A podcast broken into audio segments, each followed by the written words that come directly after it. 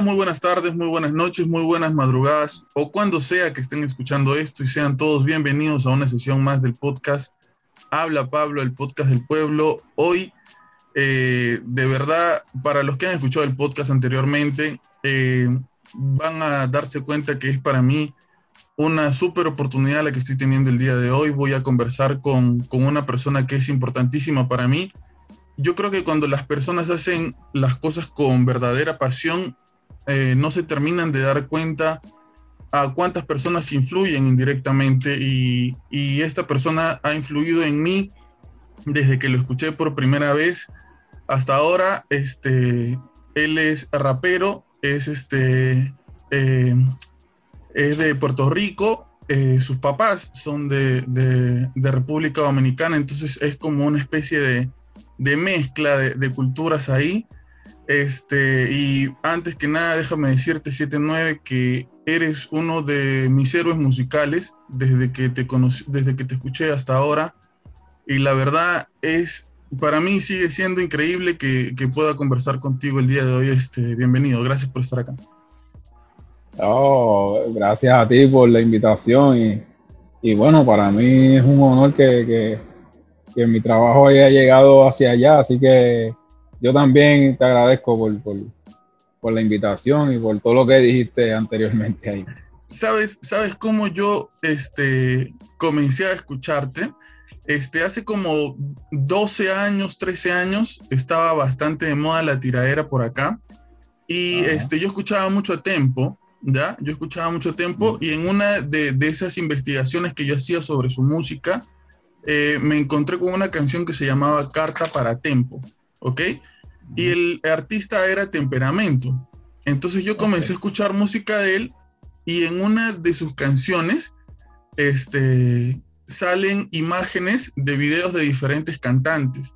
Entre ellos estabas tú. Yo quería este, ampliar mi, mi cultura este, eh, del hip hop, pero quería ampliarla con voces autorizadas del hip hop, creía yo en ese momento. Y cuando vi a Cavalucci, vi este, MC Brully, este, vi 79, comencé a investigar sobre ellos. Y cuando comencé a escuchar tu música, déjame decirte que totalmente me enganché. Este, fue para mí increíble este, encontrar este, este estilo de música dentro del hip hop como una alternativa a todo lo que yo había escuchado, porque quizás yo había consumido mucha tiraera, mucho, mucho rap gangster, ¿no? Y esto era más este, social, ¿no? Se, se eh, involucraba más con el barrio, con la gente, con la lucha de las minorías. Y fue para mí alucinante, fue como abrir una caja de Pandora de conocimiento de que esto también se podía hacer por otro lado. Entonces, ese fue el primer contacto que, que yo tuve con, con tu música y desde ahí este, definitivamente me enganché. Yo creo que la, eh, una de, de, las canciones que repetía constantemente cuando salía a trabajar o a estudiar o a hacer cualquier cosa era Renacer. ¿Cómo, cómo es así hasta ahora? Eh, es renacer eh, como tú imaginas que es la vida partiendo de aquí, de esta vida terrenal? Pues mira, renacer es, em, Renacer es un tema que está en mi segunda producción, Trabuco. Eh, durante la grabación de ese álbum y antes, ¿verdad? El proceso, pues yo eh, estaba pasando por un problema de salud eh, difícil. Yo tengo una condición que se llama Crohn's disease, que es una condición del intestino delgado. Este, y me habían ya operado en varias ocasiones. Para ese año, a mí me operaron y yo me vi bien mal. Entonces, eh, me, ha tocado eh, en la vida estar bajo situaciones donde, donde estoy bastante cerca de la muerte. Entonces, eh, ahí es que donde uno hace una retrospección y uno pone en tela de juicio qué, qué importa y qué no. Para mucha gente, yo, yo era uno que vivía la vida sin pensar en eso.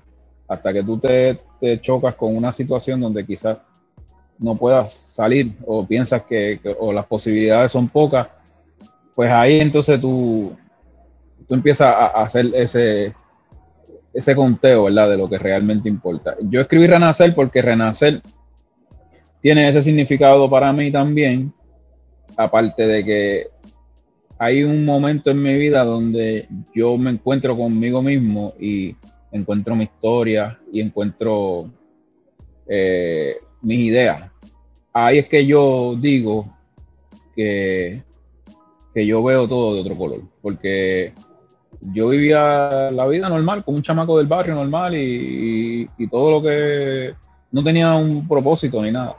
Eh, cuando yo me choco con prácticamente con la muerte, la veo de frente y veo lo que realmente importa y veo la, misión que yo tengo en la vida, porque hasta ese punto yo no, no valoraba eh, la palabra tal como, como, como tú me estás diciendo ahora mismo, de, de otro lado, lejos de mi isla, que hay gente que, escucha mi, música, entonces ahí yo me di cuenta que, mi propósito es la palabra y que con la palabra se puede cambiar hasta el mundo. Eh, yo quise explicar en Renacer eh, mis ideas de, cambio social. Por ejemplo, eh, hablo sobre ver el barrio como un jardín de flores, ver a nuestros verdaderos héroes después de muerto, ¿verdad? hablar con Simón Bolívar, sentarme en un spa con él, hablar con Roberto Clemente, con Ismael Rivera, eh, y, de alguna forma poética de hacerle ver a la gente que, tenemos que enderezar las, las almas. Y me, y, me refiero ¿verdad? A, mi gente en Puerto Rico, ¿verdad? Este, eh, que nos matamos entre nosotros mismos y realmente el sistema está hecho para que nosotros no, nos, nos, vamos a destruir nosotros mismos. Entonces, eh, en Renacer eh, eh, yo quise contar lo que, lo que pasó con mi vida, cómo yo, cómo yo pude renacer de, y, cambiar las ideas de lo que y mi filosofía de vida y hacia lo que yo quisiera ir, ¿verdad? Ver, verle la riqueza de la naturaleza, de que realmente es lo que tiene valor. Ahora irónicamente con, esta pandemia nos tocó, nos tocó a la fuerza eh, esa retrospección y ver qué realmente es lo que importa en la vida. Así que es uno de los temas que siempre me, me ha identificado porque yo tengo un punto de partida de donde yo volví a nacer, como persona, como artista también, y, mi filosofía en la vida. Eh, 7-9, ningún ser humano debiera ser ilegal? Ninguno. Ninguno. La misma palabra no es una palabra para ponérselo a los seres humanos. Nosotros no somos un producto, no somos un... Nada, nosotros somos seres humanos. Te lo pregunto porque eh, un poco eh, en Perú está pasando algo que nunca había pasado jamás y en gran parte de Sudamérica, este, como tú debes conocer, eh, las cosas están un poco complicadas en, Venezuela. Es por eso que muchos hermanos venezolanos han visto a bien emigrar a otros países. Pero este, creo que nos está tocando a los peruanos junto con muchos sudamericanos experimentar lo que en otros países han experimentado, este, como la migración. Nosotros nunca habíamos recibido a tal migración de personas eh, a esa cantidad y aquí, pues, para, para, no, no hay, no hay por qué mentir, ¿no? Aquí ya había delincuencia, aquí ya había robos, aquí había asaltos, había un montón de cosas más. Pero uno prende la televisión y lo primero que escucha es sobre la delincuencia de gente extranjera, de gente venezolana. Eh, venezolanos matan, hacen esto, roban y etcétera.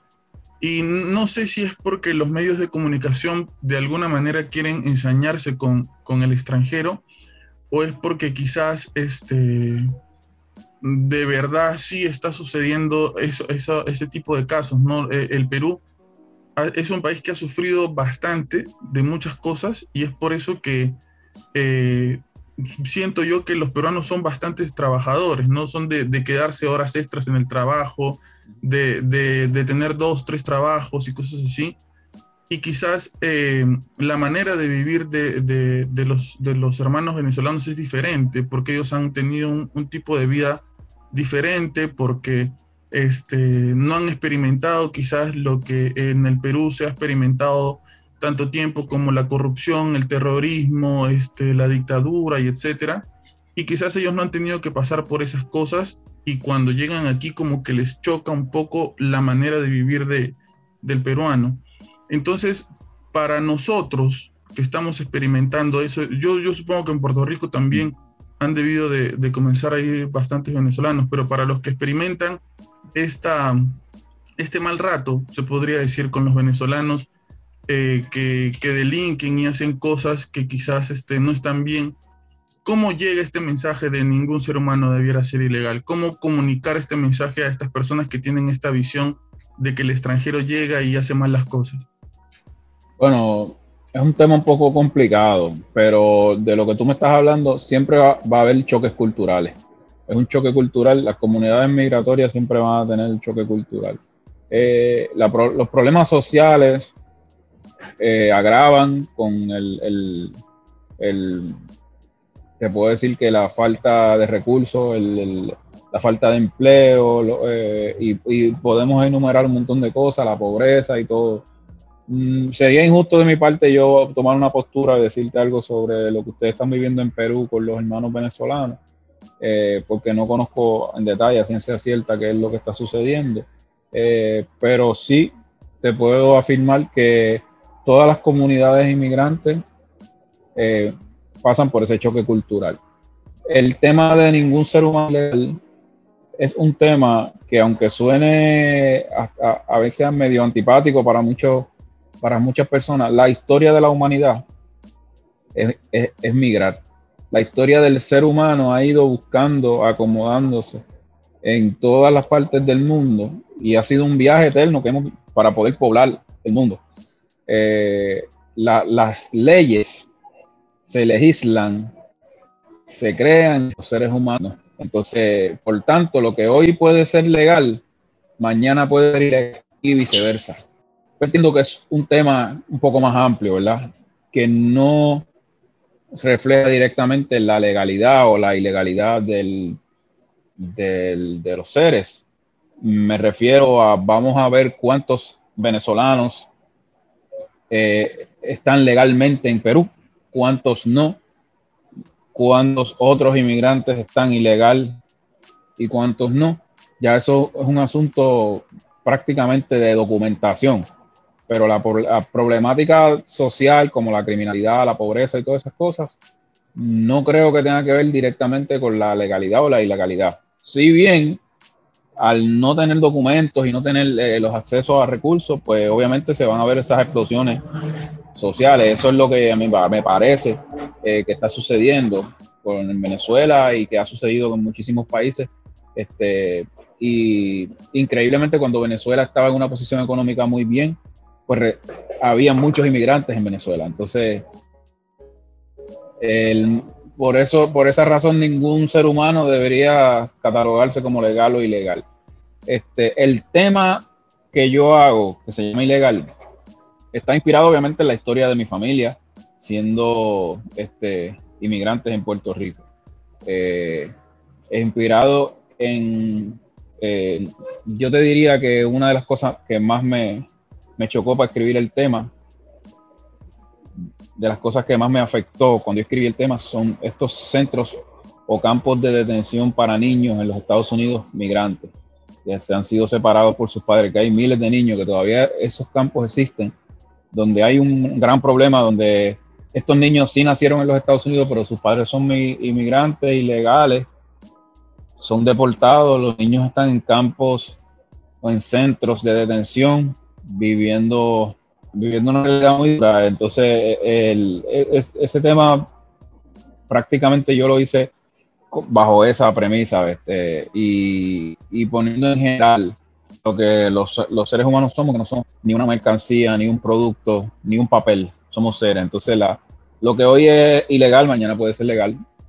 Eh, y en ese contexto es que yo lo explico. El, el problema que quizás tú me estás diciendo es un poco más complejo y sería como que muy injusto de mi parte yo este, tomar una postura y decírtelo, ¿verdad? Porque no, tampoco sé lo que está ocurriendo ciencia cierta, pero, pero el tema es, es bastante básico a lo que son los, derechos del, del, ser humano. Hablando un poco sobre Venezuela, tú llegaste a, a, hace poco un, un, post que escribiste sobre Cancerbero, ¿tú lo llegaste a conocer? Nos, nos vimos, hablamos y, cuando él era muy, muy jovencito, ya cuando estaba muy famoso, eh, bueno, antes de que, de que muriera, habíamos tenido una conversación por el Messenger eh, sobre un tema que íbamos a hacer, que nunca lo hicimos pero ya cuando estaba, cuando estaba muy jovencito, jovencito, fue que pude conocerlo en una de las batallas que yo fui juez en Venezuela, las batallas de los gallos. Y, a su compañero en ese tiempo, MC Lil Supa, sí lo conocí, sí, y sí tuve más relación con Lil Supa que con Khan, pero sí hablamos. Eh, estaba viendo que algunos medios de, de Puerto Rico justo hablaban sobre mexicano y hablaban sobre él. ¿Tú crees que, como una opinión personal tuya, ¿tú crees que mexicano influye en la música de Cancerbero? Bueno, creo que sí, hasta cierto punto, porque mexicano eh, fue uno de los primeros raperos con un estilo más acercado a lo que es el hip hop. No era un artista de hip hop eh, per se, como que no todo lo que hacía era hip hop, sino que mexicano hacía de todo pero fue uno de los estilos que se mercadeó y de los que, por ejemplo, tú me hablaste mucho de tempo, eh, que tú escuchabas, pues mexicano es prácticamente o antes que tempo y, contemporáneo que tempo, y mexicano, este, muchos sitios donde no existía este tipo de rap así hardcore en español, pues fue de los primeros que, que salió. Yo creo que, yo creo que sí, creo que sí. Y, y hablando un poco de las batallas, este, eh, de las batallas de, hip hop ahora, ¿no? Yo, yo leía hace poco un, este, una, una reflexión que escribía Polaco y decía que sí, que él estaba a favor de las batallas de los gallos, que le parecía chévere y todo, pero él decía, yo siento que ellos están dejando sus mejores rimas en una improvisación y más nunca las van a volver a poder usar, ¿no? Como que se quedan ahí. Por el contrario, un rapero hace la canción hace quizás la mejor rima de su vida y queda para la posteridad. Pero que cuando uno hace este freestyle y, las batallas, él decía como que los, los, este, los que cantaban estaban dejando sus mejores rimas ahí. Yo lo veo algo así, no sé si tú lo ves igual. Eh, para mí es algo así como, aquí en, en Perú hay un personaje que se dedica a hacer malabares, piruetas con la pelota. ¿ok? Hace malabares, hace piruetas, la domina, etc. Y de vez en cuando salía antes de un partido de fútbol, ¿ok? Salía antes de un partido de fútbol este, y listo, empezaba el partido de fútbol, se ponían a jugar los futbolistas y ya. Yo veo algo así como que eh, los que hacen freestyle son, son como este personaje que hace este, malabares, piruetas con la pelota, y un rapero, un MC, es como el futbolista, como Ronaldinho, como Messi, como Cristiano. ¿Me entiendes? O sea, como que hay esa diferencia. Eh, sí. ¿Tú lo ves así? Hay una, hay, lo que pasa es que el MC, el MC, el rapero, el, el MC se, hay diferentes tipos de MCs. Hay MCs, este, eh, está el freestyle, el, el MC que improvisa, está el MC que escribe, que no improvisa, está el MC que hace las dos cosas, que improvisa y que escribe, y están los estilos y, los géneros.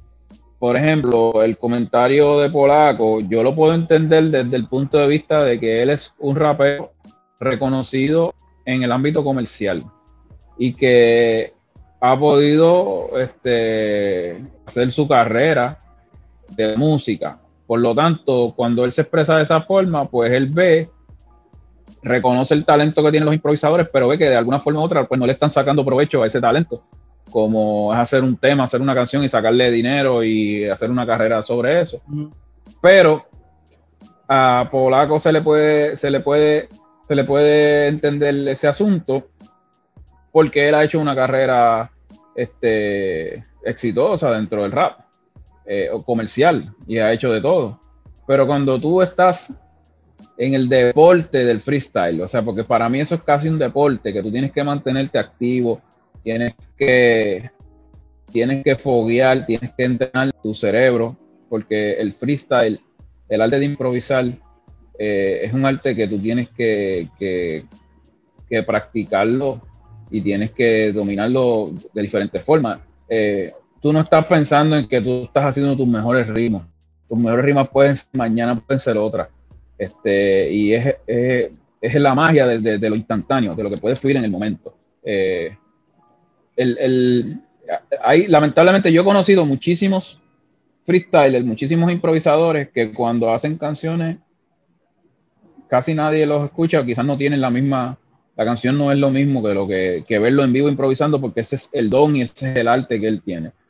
Este, y ahí es que se, se califican los MCs.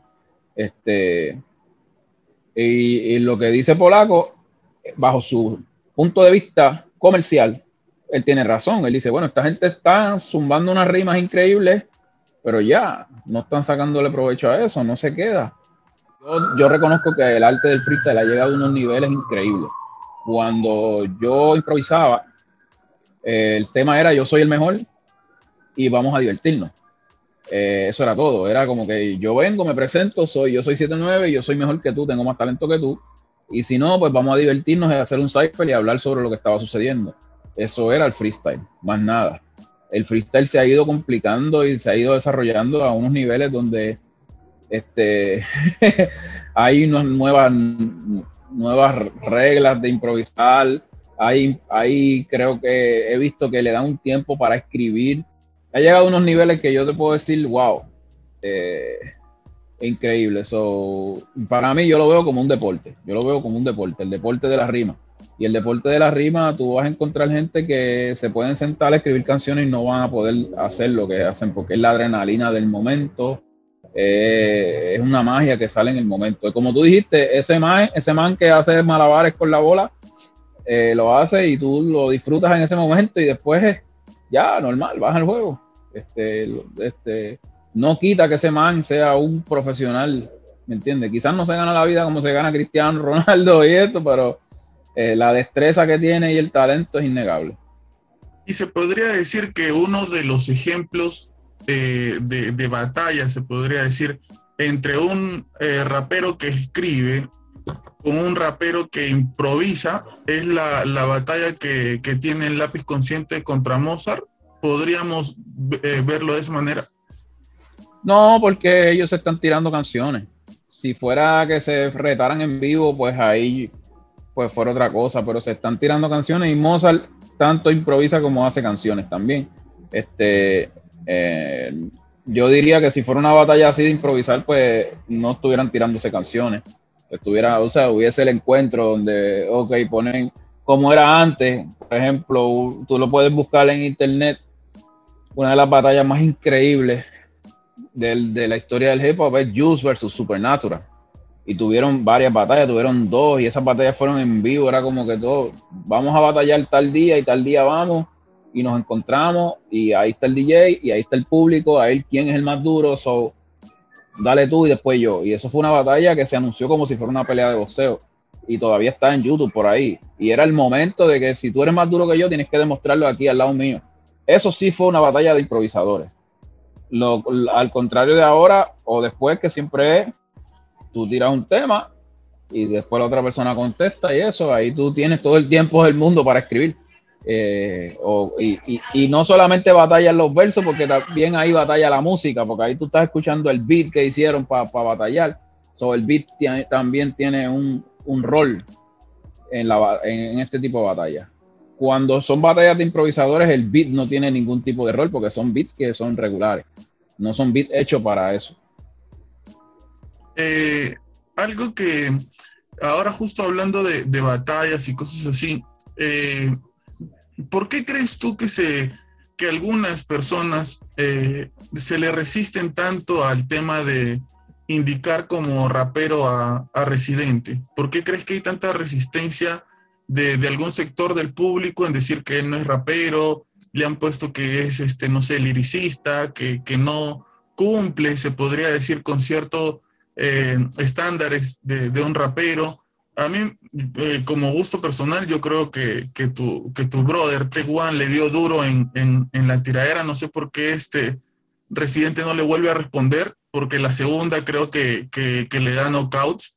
Y a mí me sorprendió que Residente no le responda porque le dijo muchas cosas que me hubiera gustado escuchar este, el, el retruco de Residente, ¿no? Pero tú, ¿por qué crees que, que hay eh, cierta resistencia a, a él como, como rapero? Pues la ambigüedad de su música, yo entiendo. Eh. Acuérdate, la cultura hip hop, el, el, MC, el rapero, es bien celoso con, con, la cultura y con el, ¿verdad? Y con la música.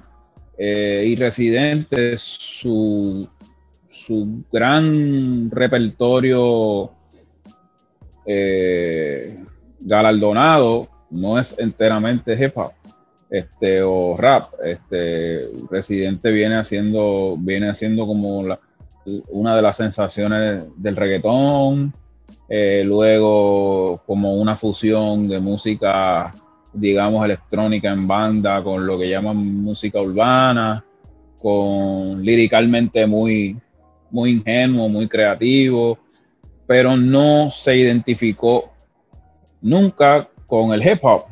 Entonces, a, lo contrario, lo contrario, él desafiaba a, la cultura hip hop y en su primer disco eh, dice unas cosas sobre la cultura hip hop y hasta cuando grabó con Nash lo dice. So, eh, él no se identifica con ninguna cultura hip hop, pero a la misma vez respeta o, o hace canciones de hip hop o de rap. Entonces hay como una ambigüedad ahí de que él tiene su propia esquina. Es lo que yo puedo este, ¿verdad? Analizar sobre lo que tú me estás preguntando. Y, y hay una cadencia dentro de los tiempos del rap, que son básicas, como el 1 y el 2, que Residente no es el clásico rapero que rima encima del 1 y el 2. O sea, que él tiene otro tipo de métrica, otro tipo de flow, sin restarle, ¿verdad?, importancia o, o mérito, pero no es el rapero clásico de boom bap que rapea en el 1 y el 2 en el boom, pa, pum, pum, pa. Él no es ese tipo de rapero. Eh, y eso, para los conocedores del hip hop y los amantes o los que llaman MCs, no lo catalogan como un MC o como un rapero. Este, siendo un gran liricista, ¿verdad? O escritor o compositor.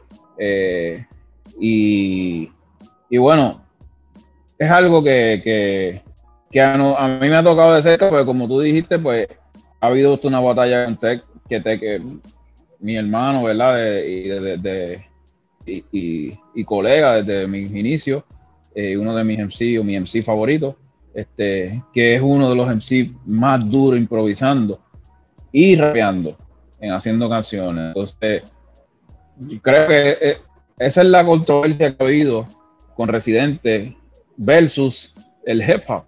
Aunque muchos hip hop y muchos raperos pues sí se la dan a Residente como uno de los tipos más importantes. Pero como Residente hoy puede cantar lo que le dé la gana dentro de la... No lleva una bandera que dice yo soy hip hop y yo, tú sabes, respeto el hip hop. Es como que irreverente. Entonces, pues eso le cae mal a la gente que, que, que, comenta la cultura. Pero tú crees que ganó Teguán? Teguán es mi hermano, yo no te puedo... yo siempre voy a estar en su esquina, ¿me entiendes? No, yo, yo no. Es mi hermano, es mi hermano y, empezamos a hacer esto juntos. Eh, una vez, cuando yo no me meto en eso porque primero, Residente es mi amigo. Eh, y yo estoy muy alineado quizás con la mayoría de, de, su, de su filosofía, no toda. Y es un artista, ¿verdad?, reconocido mundialmente con una con una trayectoria muy sólida y con un mensaje muy claro en el cual yo me identifico. Pero nosotros diferimos en, asuntos y en uno de esos asuntos pues en lo del hip hop. Este, y al tirarse con tech pues me pone a mí en una, en una situación difícil porque ahí yo hago como, como en el boxeo, pues. Mientras yo no esté en la cartelera y no mencione mi nombre, pues yo no voy a entrar. Pero si tú me preguntas a mí, yo voy a estar en la esquina de tech siempre. este, yo, una de las cosas que reconozco. de es, lealtad, Claro, una de las cosas que, reconozco de, ti y, y, es parte del por qué soy tan fanático tuyo es porque siento que que tú representas al hip hop de una manera eh, que tú, eh, apasionante, ¿no? Eh, yo creo que una de las cosas que uno a veces reconoce en, los MCs es esa ira que llevan por dentro, ¿no? Que tú lo has mencionado en su momento, que se le escuché en algún momento a Mexicano, que se le ha escuchado a Tech One, que se le escuché en su momento a Temperamento, esa ira o esa, esa furia por dentro por querer sacar lo que tienen, por querer decirlo, por querer comunicarlo, el poder que sienten que tienen las palabras. Eh, ¿Tú consideras que un artista del hip hop, un rapero, eh, debería eh, apuntar hacia lo comercial para comunicar su mensaje o sientes tú que el mensaje que quiere comunicar el rapero no necesariamente se debe hacer comercial, para que se comunique mejor. ¿Por qué te pregunto esto? Porque yo te he visto en, fotos trabajando en cosas que no tienen que ver con el hip hop cuando tú eres tremendo rapero y, no se entiende cómo tú no puedes vivir del, rap al 100%, se podría decir, ¿no? No, no, no, este, no es el 100% este, lo que te da sustento. Y es algo que yo en lo personal como seguidor tuyo no, no, no entiendo porque este, a cualquier persona que yo le he compartido eh, tu letra, tus canciones, este, les he hablado de, de, ti como, como rapero, este, se sorprenden mucho de que este, hayas, hayan este, raperos más comerciales con letras eh, un, poco eh, vacías, ¿no? ¿Tú, ¿Tú, qué opinas de, de, eso? ¿Tú, tú crees eh, que hay que volar hacia lo comercial para transmitir el mensaje o no necesariamente? Bueno, ahora mismo, si tú me preguntas eso, nosotros tenemos que utilizar los recursos que sean posibles para mercadear nuestro, nuestro producto, porque antes no era un producto, ya es un producto. Eh, nosotros venimos de una, por lo menos yo vengo de una época donde existían las casas disqueras y las casas disqueras prácticamente manejaban toda la industria de la música. Ya eso no existe. Ahora lo que existe son los medios sociales y las redes y, la, y, lo que es el asunto promocional de cada y cómo mercadeamos el producto. Yo creo que lo que nosotros necesitamos es trabajar nuestro producto a la forma que nosotros lo hacemos, lo seguimos haciendo, pero de una mejor manera para poder mercadearlo sin cambiar el mensaje o la filosofía, sino entrar a, entrar a un mercado y ser una alternativa. Porque el problema que nosotros tenemos, el gran problema es que la gente no se choca con nuestra música. Este, tú muy bien lo dijiste, yo conocí de 7-9 porque vi un video de otro artista, de otro y de otro y de otro, hasta que vi las imágenes y hice la, asignación de buscar quiénes son esas personas que están ahí. No fue porque a ti te llegó un, o tú lo viste en la televisión, en la radio y dijiste, wow, 79, escuchaste esa canción. Tú tuviste que hacer una búsqueda para poder encontrar nuestra música. Una vez tú llegaste a mi música, pues a ti te enganchó. So, el asunto es cómo nosotros hacemos que nuestra música esté más accesible a la gente dentro y fuera de Puerto Rico, porque lo mismo pasa aquí en Puerto Rico. Por eso es que yo no he podido vivir de la música 100%, porque nosotros tenemos que mercadear de una forma diferente a como se mercadea en la industria. Eh, ¿Por qué? Por los recursos. Antes no había recursos para grabar o era un poco más difícil. Ya los recursos para crear no son tan difíciles. Los recursos aquí que importan son los recursos para mercadear, ya sea en las redes. entonces, nosotros creo que lo que debemos es explotar toda, todas las vías que tengamos para poder mercadear nuestro, nuestro producto. En cuestión de, de cambiar o moldearse a lo que está sonando, pues yo te puedo decir que en algún momento yo sí lo pensé, pero hoy en día yo te puedo decir que lo que hace cualquier artista súper reconocido mundialmente como rap, prácticamente es algo que yo puedo rapear encima de eso. Antes no. Antes escuchaban el rap de nosotros como algo muy fuerte, como algo que no era bailable, eh, como algo un poco monótono. Pero, por ejemplo, cuando hablamos de las tiraderas, que son lo que, lo que más le gusta a la gente, todas esas tiraderas son pistas de rap, hip hop, que son pistas bien, bien similares a las pistas que nosotros hacemos nuestra música.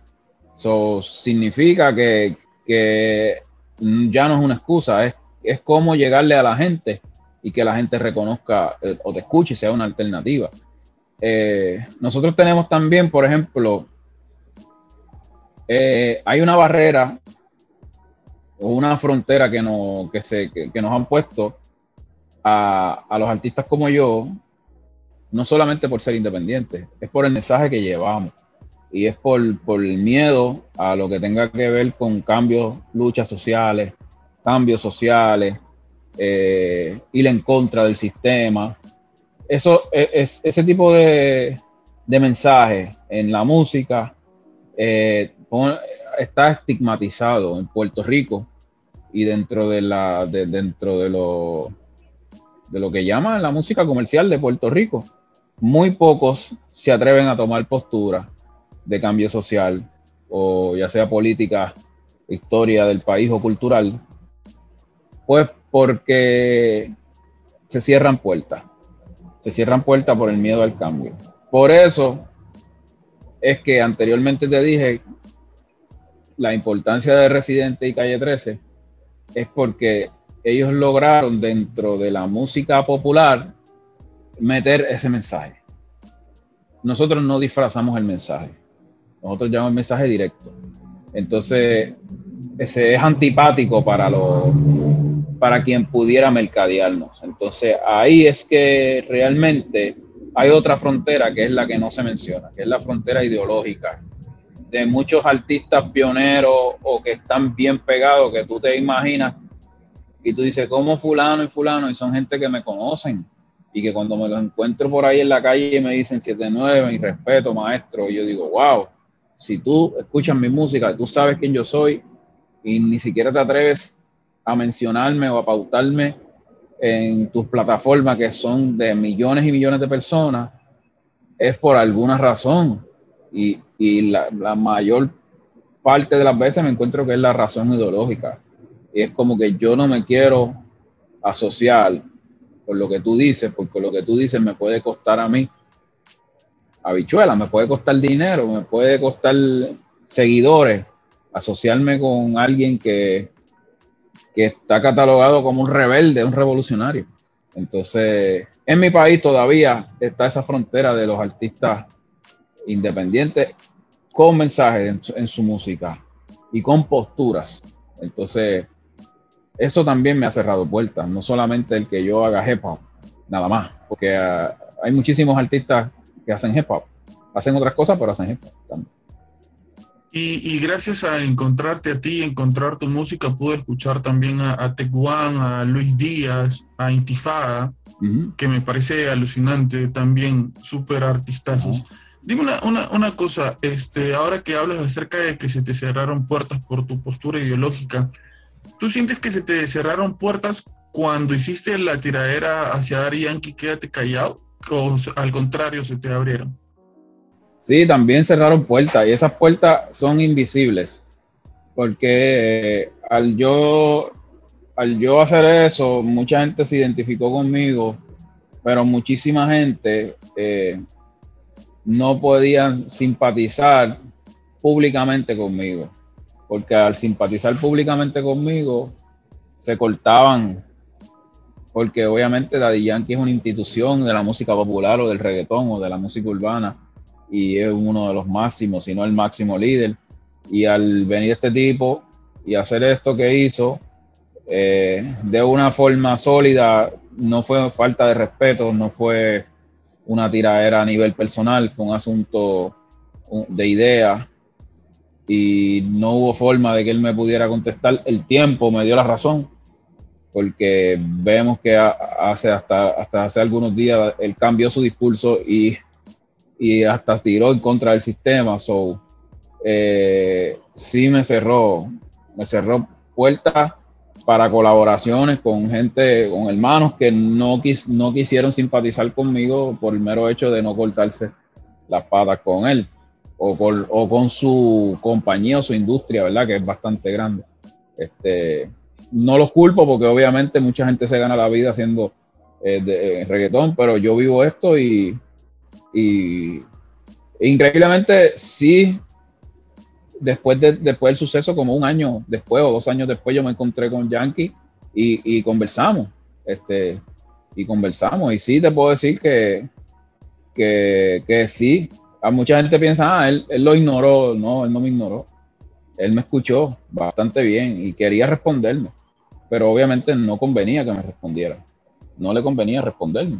Primero porque no tenía razón, porque el tiempo me dio la razón. Entonces, sobre ese asunto específico, sobre su, su endoso a este político de ultraderecha, eh, republicano, John McCain y todo eso, en base a que yo no fui el único que lo que yo fui el único que hizo un tema, una canción, pero hicieron muchos raperos que, que, que criticaron su postura porque si te recuerdas, esa fue la primera vez en la historia de los Estados Unidos que un presidente negro tenía la posibilidad de ganar, que fue Obama.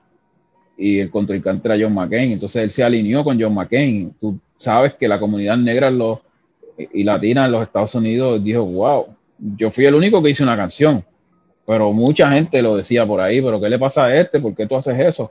Eh, y yo estoy seguro que tú le preguntas al día de hoy, él te va a decir que él se arrepiente de haber hecho eso. ¿Me entiendes? Eh, pero sí, tu contestación sí me cerró puertas. Me cerró puertas. Todavía hay muchas que están cerradas por ese asunto. Este, mira, te comparto. Yo eh, vivo en, en, lo que llamarían en Puerto Rico un caserío, es, acá se le dice asentamiento humano. Este es un barrio donde aquí mi papá ha vivido toda su vida, toda su vida vivió mi abuelo y etcétera. Y es un barrio que está muy cerca de la playa, es un barrio de, pescadores. Aquí si tú no eres hijo o nieto de pescador, eres su sobrino, eres algo, algo tiene que ver con, los pescadores. Entonces, al ser ese tipo de, de lugar para vivir, uno aprende reglas que son invisibles, que nadie las escribe, pero que tú sabes que existen, ¿no? Donde, donde tú vives. Y, una de las cosas que eh, uno eh, siempre hace, o, es lo primero que aprende, es a no ser un delator, a no ser un soplón o a no ser un chota, como le dicen allá, ¿no? Este, aquí eh, los policías te, ven en la calle, ven la, dirección de tu casa e inmediatamente te intervienen y, te dicen delincuente y etcétera, ¿no? Solamente por ver la dirección de tu casa, el lugar en donde tú vives. Y yo te pregunto esto porque este, yo vi un, un post tuyo acerca de 69 y, y este, hasta incluso ahora que he sacado música nueva, yo leía un poco los comentarios sobre la manera de él de hacer rap, de hacer hip hop, y tiene una canción con Nicki Minaj y la gente decía que incluso Nicki Minaj rapea muchísimo mejor que, que 69. Ahora que, que ya se, se, dio toda esa esta controversia de que él hizo lo que hizo en la prisión, de que salió, de que está haciendo de nuevo música, eh, ¿qué, ¿qué, opinión tienes tú eh, sobre eso? Porque eh, me, parece un poco, en lo personal, ¿eh? me parece un poco hipócrita a veces que la gente que hace música de la calle diga esto está mal en relación a, a, ser un delator, pero por ejemplo cuando se involucran con personas que han cometido otro tipo de delitos, eso sí está bien o eso sí es aceptable, ¿ya? Pero como eres un delator, eso sí no. Pero por ejemplo, no, eh, yo soy fulano de tal y voy a grabar contigo, tú que le pegaste a tu mujer y, este, la dejaste en el hospital. Pero bueno, grabo contigo porque eso, eso no, no, no, este, no es lo mismo, ¿no? Pero si eres chota, ahí sí no grabo contigo, eres un así, te insulto, un así. ¿Cuál es tu, postura en, relación a eso? Bueno, igual, igualmente que tú, pues yo vengo también de, de un sitio donde se respetan unos códigos que ya últimamente no son iguales que antes jamás y nunca. Ya prácticamente ya casi ni existen los códigos de la calle. Y uno de los códigos obviamente es, obviamente, no chotear. Aquí yo crecí donde se le decía muerte al chota, donde se le daba muerte al chota, este, o al delator, como ustedes le dicen. Bien, hay un asunto donde yo, como rapero, desde un principio he sabido diferenciar lo que es la música y lo que es el negocio de la calle, el narcotráfico, la droga, las cosas, el negocio, cómo usted se gana la vida a lo que es el rap. Yo por lo menos soy de el rapero que no me vas a escuchar en mis canciones dando detalles de asuntos de la calle, aunque los haya vivido o no. No es mi estilo, no lo creo elegante. Tengo muchísima gente querida, muchísimos hermanos que he perdido en la calle y muchos hermanos que, que están en la calle y que todavía, todavía existe gente que tiene la elegancia de que los asuntos de la calle se manejan en la calle. yo no tengo por qué estar hablando de esos temas en mi música, a menos que yo sea un gángster. Y evidentemente no soy un gángster. Soy un chamaco normal de la calle. Eso no significa que no sea de la calle, porque lo que pasa es que hay una gran confusión entre lo que es la música, la fama, el artistaje con los que están metidos dentro del negocio del bajo mundo, el narcotráfico y todo esto. Lamentablemente ahora se ha convertido o se ha invertido el asunto de la farándula. Yo vengo de los tiempos donde si tú mencionabas a alguien que estaba en la calle en una de tus canciones o por ahí, usted se metía en un problema grave. Porque el que estaba trabajando en el bajo mundo prácticamente no se hablaba, ese tema no se tocaba, eso es un tema que se brega en la calle.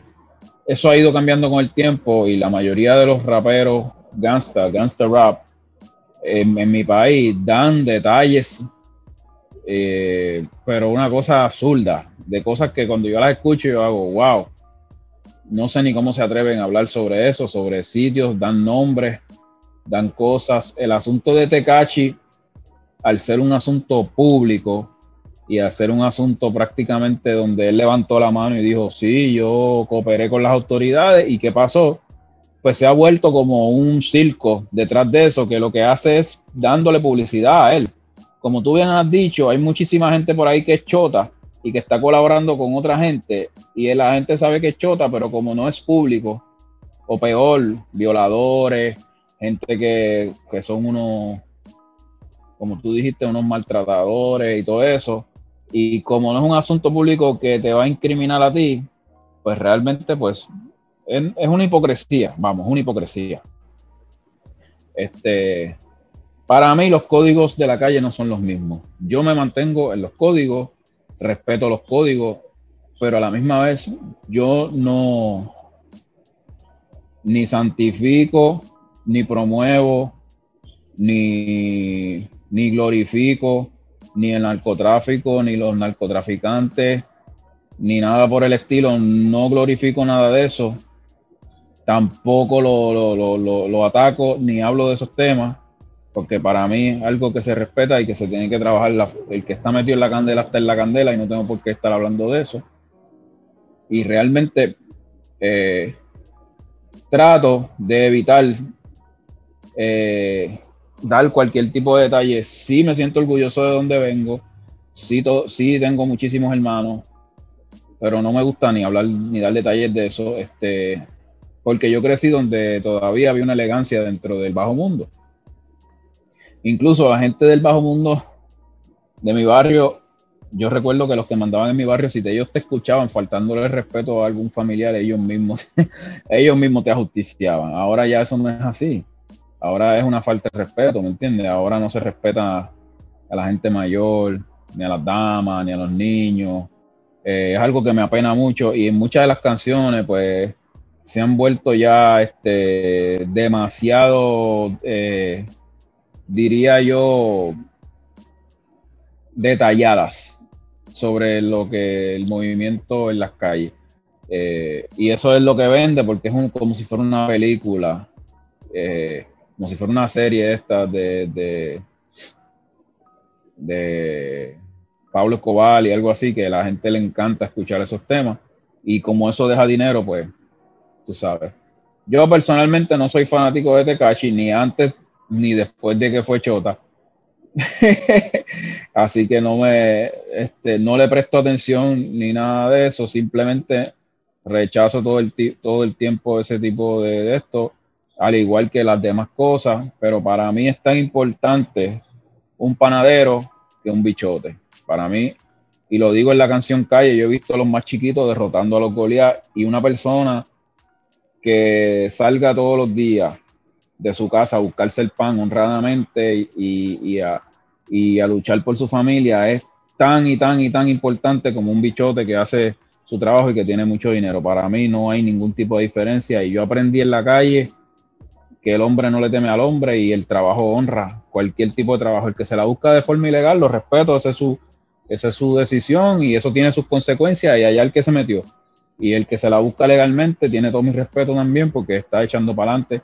So, yo siempre he sabido diferenciar y ser cuidadoso con lo que yo menciono en mi música a nivel de dar detalles sobre asuntos de la calle porque para mí eso es delicado aunque ya para muchos puede ser un chiste, para mí no lo es. Para mí es como que algo muy, muy delicado. Eso, eso le puede costar la vida a la gente, ¿me entiendes?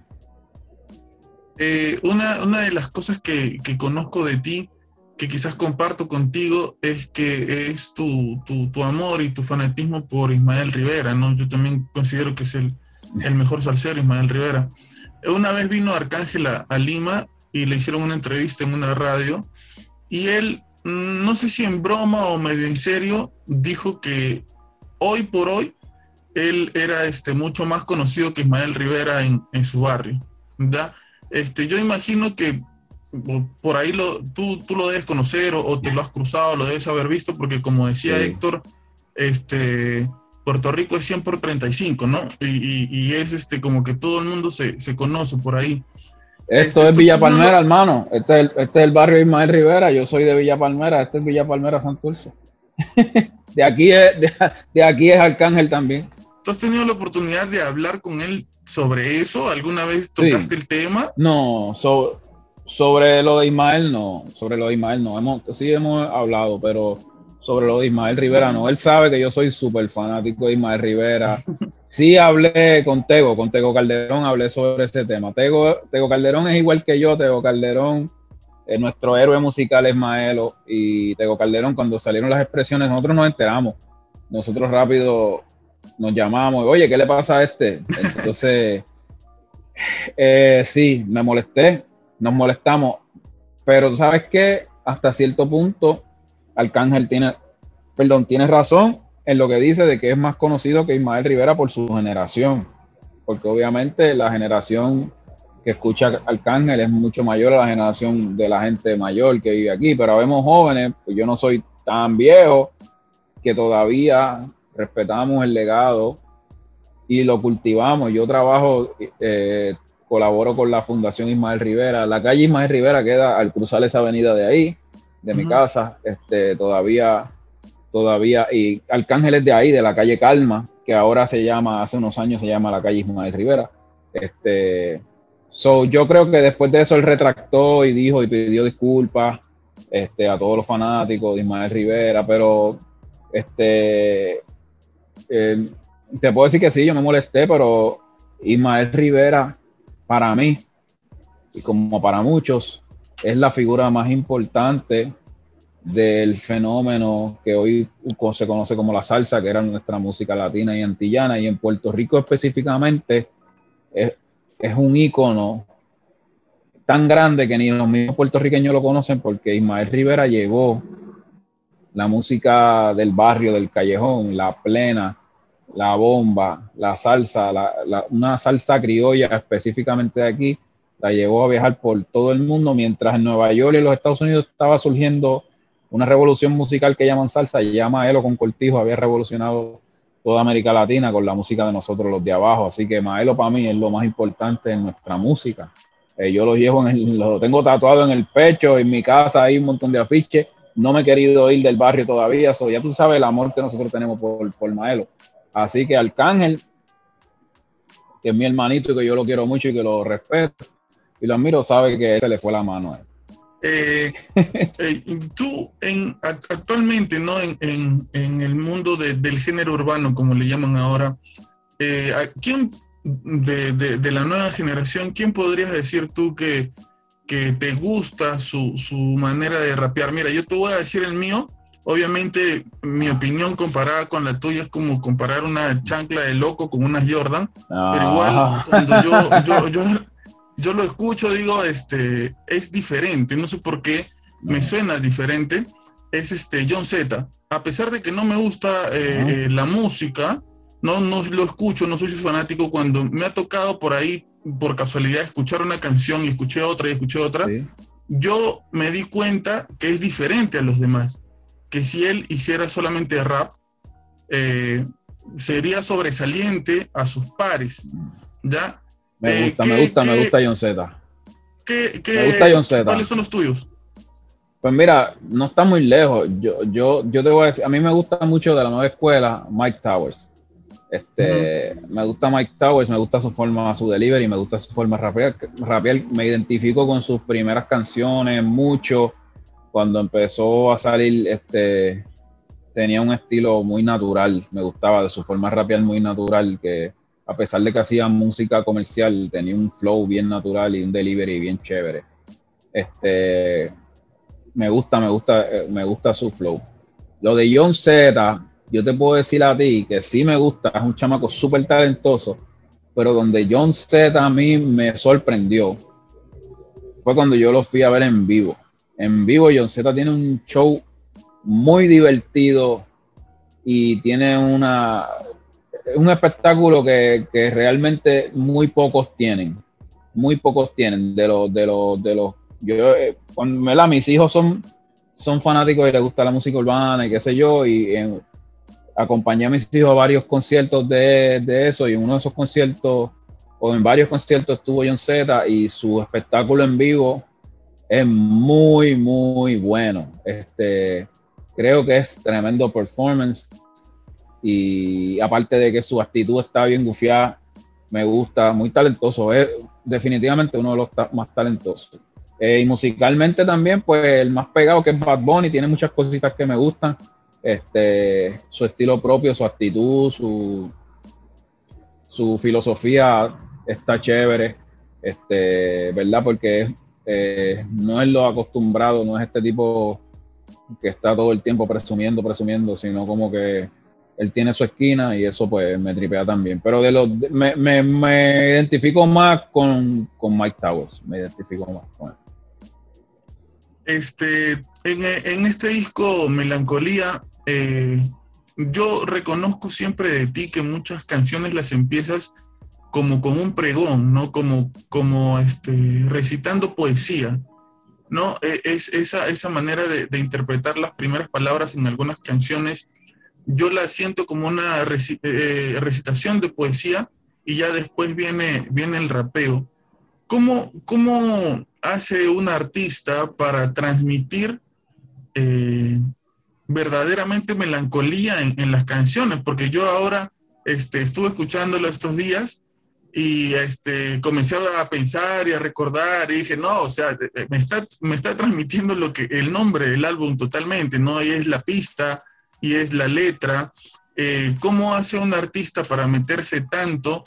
este, tiene que estar en cierto estado de ánimo, eh, tienes que quizás recordar cosas que te han pasado antes, cosas que te cuentan los amigos, eh, ¿cómo, ¿cómo es que este, te pones en este estado como para transmitir este tipo de, emociones como en este, en este disco? Pues mira, yo soy un rapero que no escribe con música. Yo escribo sin música, yo escribo prácticamente los pensamientos y después los acomodo a la música. En el álbum Melancolía yo la grabé en plena melancolía. Y no solamente yo, sino el productor Messi de Prat, estábamos los dos pasando por un momento duro este, y estábamos haciendo música entre los dos. Y la música que él me enviaba a mí me daba como una cuestión de tristeza. Le decía, loco, tú me estás enviando música que yo la escucho como triste. Y él me decía, es que, mano, es que estoy pasando por unos días que como que no. Y yo como que, coño, eh, pues mira, ¿sabes qué? Este, esto, es, esto es melancolía. Tenemos que hacer un... Tenemos que sacarle provecho a lo que estamos pasando y vamos a escribir. Eh, yo tengo ya unas cosas que he escrito y él me dijo, ah, pues vamos a hacerlo en orden. Y lo que sucedió es que prácticamente todas las canciones se musicalizaron en base a lo que yo había escrito. Este, y por eso está hecho bajo el mismo sentimiento, la música, con la letra. Y realmente yo, en el momento que yo escribí esas canciones, estaba viviendo, eh, la estaba pasando duro. Entonces fue un proceso natural de nosotros, porque no todo el tiempo estamos alegres, sino hay días que uno está. Entonces yo decidí darle vida a ese sentimiento que me estaba atormentando a mí, tratar de darle vida, convertirlo en una canción, en un poema, para poder yo también liberarme de él, salir de él. Y creo que lo hicimos. Y Messi hizo lo mismo con la música. Y las canciones están musicalizadas en, la espiritualidad de la letra, porque ya la letra yo la había escrito y Messi fue construyéndole la música encima de la letra. por eso es que está bajo el mismo feeling todo el álbum. Pero creo que, como que cierra con un final esperanzador, feliz, se podría decir, ¿no? Porque cierras como que con un mensaje a, tus hijos, este, y como que la melancolía queda atrás cuando antepones el, amor hacia tus hijos, ¿no? Correcto, esa es mi sanación, esa es mi cura. Y eh, empecé con la historia de mis padres y termino con el testamento que le dejo a mis hijos, porque eso es lo que me hizo a mí salir de una depresión. Pensar en la gente que te quiere, porque cuando tú estás pasando por una depresión o, todo ese proceso, eh, a veces te olvida que hay gente que realmente tú le importas, aunque no parezca. Y esa gente son tus padres, tu familia inmediata. Y cuando tú tienes hijos, pues tus hijos son increíblemente todo, la vida. Entonces, pues cuando yo hice eso, yo al final la canción se llama Vida, porque no, no, no sería yo nada sin ellos. Entonces ellos son mi vida y, y, al final la última, la última línea dice la melancolía pasa. Es un proceso, es un proceso que, que no va a ser eterno, que pasa. Y, y quise terminar así porque no, no quisiera vivir en tristeza, ¿me entiendes? Entonces ellos son los que me sacaron a mí de, esa tristeza. Y muchísima gente se, se, se identificó con eso. Eh, yo, yo te he escuchado un par de veces hablar de tus raperos favoritos en inglés, ¿no? Eh, del por qué le pones Rakima a tu hijo. Este, te he escuchado, por supuesto, este, la canción que le haces a Vico, cómo hablas de Tech One. Pero yo quisiera que me des tu top vamos a poner que es un top 7 y que ya dijimos este Vico y dijimos Tech One. Ok, faltan 5 más.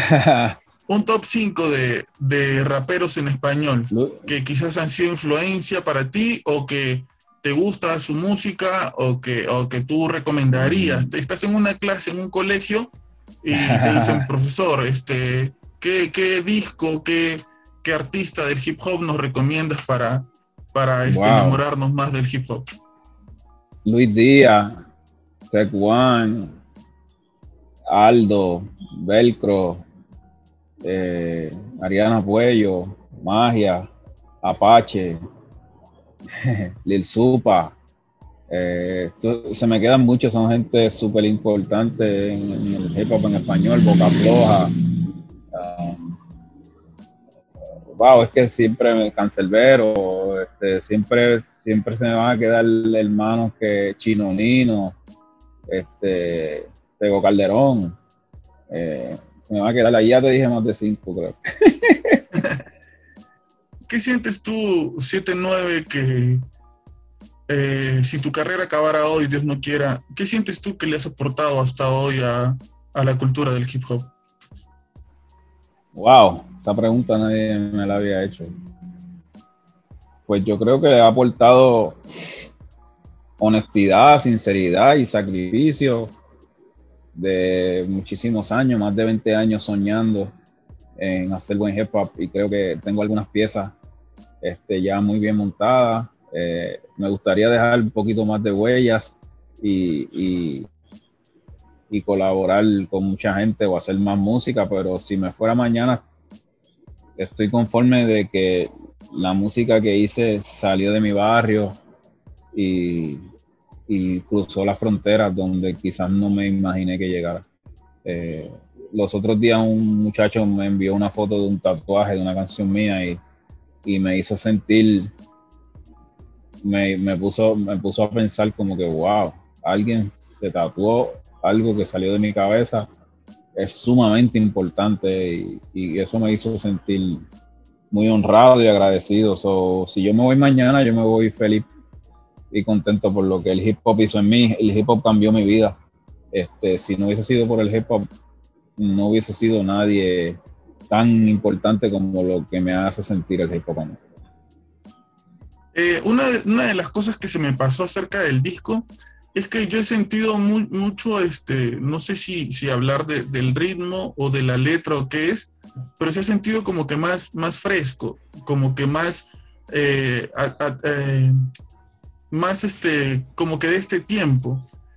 Parte de, la realización del disco, este, han influenciado personas un poco más jóvenes, como tu hijo, quizás, como personas que están más influenciadas con la movida de, ahora? Sí, eso se lo debo a Messi. Messi es más joven que yo, Messi es músico, no es solamente un hip hop, es un productor. Él es un bajista, compositor, toca piano, toca muchísimos instrumentos. No es una persona que se que solamente produce hip hop, es un músico tiene otra visión musical diferente a la mía y esa aportación.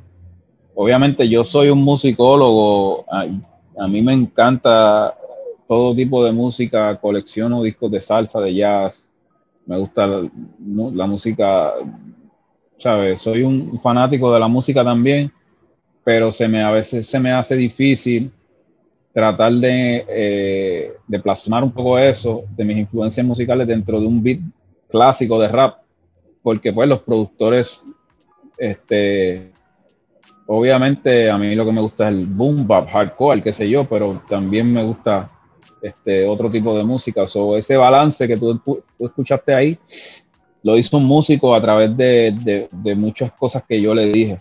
So, él trató de llegar a un balance en lo que son mis influencias musicales y lo que es mi estilo en el rap. Este, creo que de, melancolía en adelante el sonido va a ser un poco diferente porque pues pude explorar otras cosas que quizás no me hubiese atrevido a hacer antes. Se me quedó una duda, este 79. ¿Tú eh, llegaste a tener comunicación o, algún tipo de contacto con temperamento cuando saca esta canción donde, donde sale este, una imagen tuya? Me parece que estás en una azotea cantando. Nunca he hablado con temperamento. No lo conozco personalmente. nunca he hablado con él, nunca. Pero has visto el que video. yo recuerde nunca. Tampoco. sé, alguien me lo dijo. Eh, no, no, no he visto el video, pero alguien me lo dijo. Me dijo, mira, tú sales un video, pero no lo he visto, no sé. Sinceramente no he visto el video. Pero lo buscaré hoy. Te lo, te lo voy a, te, lo voy a pasar, te lo voy a pasar porque ah, en, el, en, el, video él habla un poco acerca de, de cómo, de cómo este el hip hop eh, lo, han, puesto de lado, ¿no? Y, han, puesto primero el reggaetón o, algo así, ¿no? Y te menciona a ti, te menciona, bueno, no te menciona, sales tú este, en el video mientras él está, está cantando la canción, pero sí menciona a Cavalucci, por ejemplo, menciona a Brully, etc. Este, eh, 7-9, yo, eh, como para terminar, para no quitarte ya más tiempo porque creo que vamos hablando más de una hora. Este, yo quería preguntarte algo que yo estoy completamente seguro de que no voy a, o, no sé, no los, caminos de la vida y, para dónde nos envía Dios a veces es, es incierto, ¿no? Pero yo hasta este momento de mi vida creo que esta es la, la conversación más importante que voy a tener porque te soy súper sincero. Tú eres para mí, como te dije al principio, uno, uno de mis héroes musicales. Yo jamás me hubiera imaginado que hubiera podido conversar contigo en, un podcast, este, preguntarte cosas que yo quisiera saber acerca del hip hop, ver tu, tu, postura, cómo tú ves este, este mundo. Y es para mí de verdad un, un súper honor conversar contigo de esta manera yo sé que tú este, estás en planes de, sacar un podcast o reactivarlo. Acabas de sacar Melancolía. Para la gente que nos va a escuchar, ¿podrías compartir un poco de, tu trabajo que me encantaría que todo el mundo lo escuche? Bueno, el, trabajo, tú dices, ¿dónde están disponibles todos la, los trabajos? Sí. Los discos. Pues mira, este, se supone que están en las plataformas digitales, en todas. Está mi álbum El Progreso, año 2003, que fue mi primer disco como solista. Antes de eso era parte de la agrupación Conciencia Poética, en la cual grabamos un álbum, pero no está disponible porque se regó en, el Underground en el año 1997-98. Después de eso hice El Progreso, que es mi primer disco solista. Luego hice Trabuco, el segundo álbum. Después hice Antología, que es un disco con una banda en vivo. Eh, luego de eso hice un, un, corto que se llama El Patio Sessions, que está disponible también en, la, las redes sociales. Y mi, mi, último disco que se llama Melancolía con el productor Messi, Messi de Prat. Eh, todos esos discos están disponibles en las plataformas digitales. Eh, también hice tres podcasts, mucho antes de que los podcasts estuviesen de moda, que se llama Morir Soñando. Está el volumen 1, el volumen 2 y volumen 3. Aparte pues de muchísimas colaboraciones que he hecho con diferentes artistas de hip hop de Puerto Rico y de fuera de Puerto Rico, que también están en las plataformas digitales, así que lo pueden encontrar bajo 79 o 79 y el Trabuco, que es el nombre de la banda que me acompaña, eh, de los músicos que me acompañan, el cual tenemos eh, eh, Antología y el Patio Sessions. Genial, mira, yo actualmente este, vivo con mi novia, estamos en planes de, casarnos, de tener una familia pronto, y no se me ocurre este, una, una mejor, un mejor consejo de alguien como tú para, para criar a nuestros futuros hijos. Si yo la verdad te escucho hablando de tus hijos, ah. escucho las canciones donde lo mencionas y, este, me encantaría recibir un, este, un consejo tuyo, ya que este, ah. admiro muchísimo Felicidades. Tu, música, tu arte, tu trabajo y tu manera de pensar.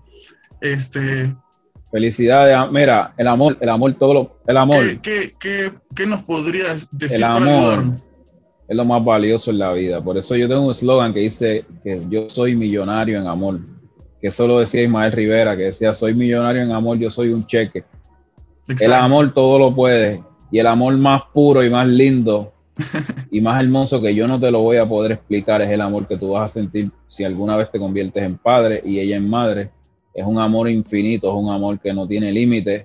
Y cuando llegue ese momento te vas a acordar de esto que te estoy diciendo, que es vas a tener una razón verdadera para seguir viviendo y echar para adelante.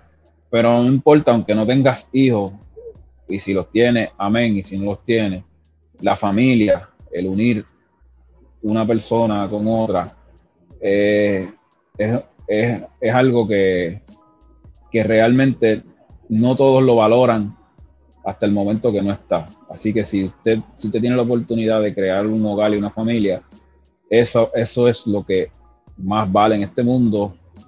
No importa, aunque, aunque lo que tenga para comer sea lo que sea, lo más lindo es el hogar, lo más bonito es la familia, lo más lindo es tener quien se preocupe por ti, quien te cuide, quien te, quien te quiera, quien con quien compartir tus ideas.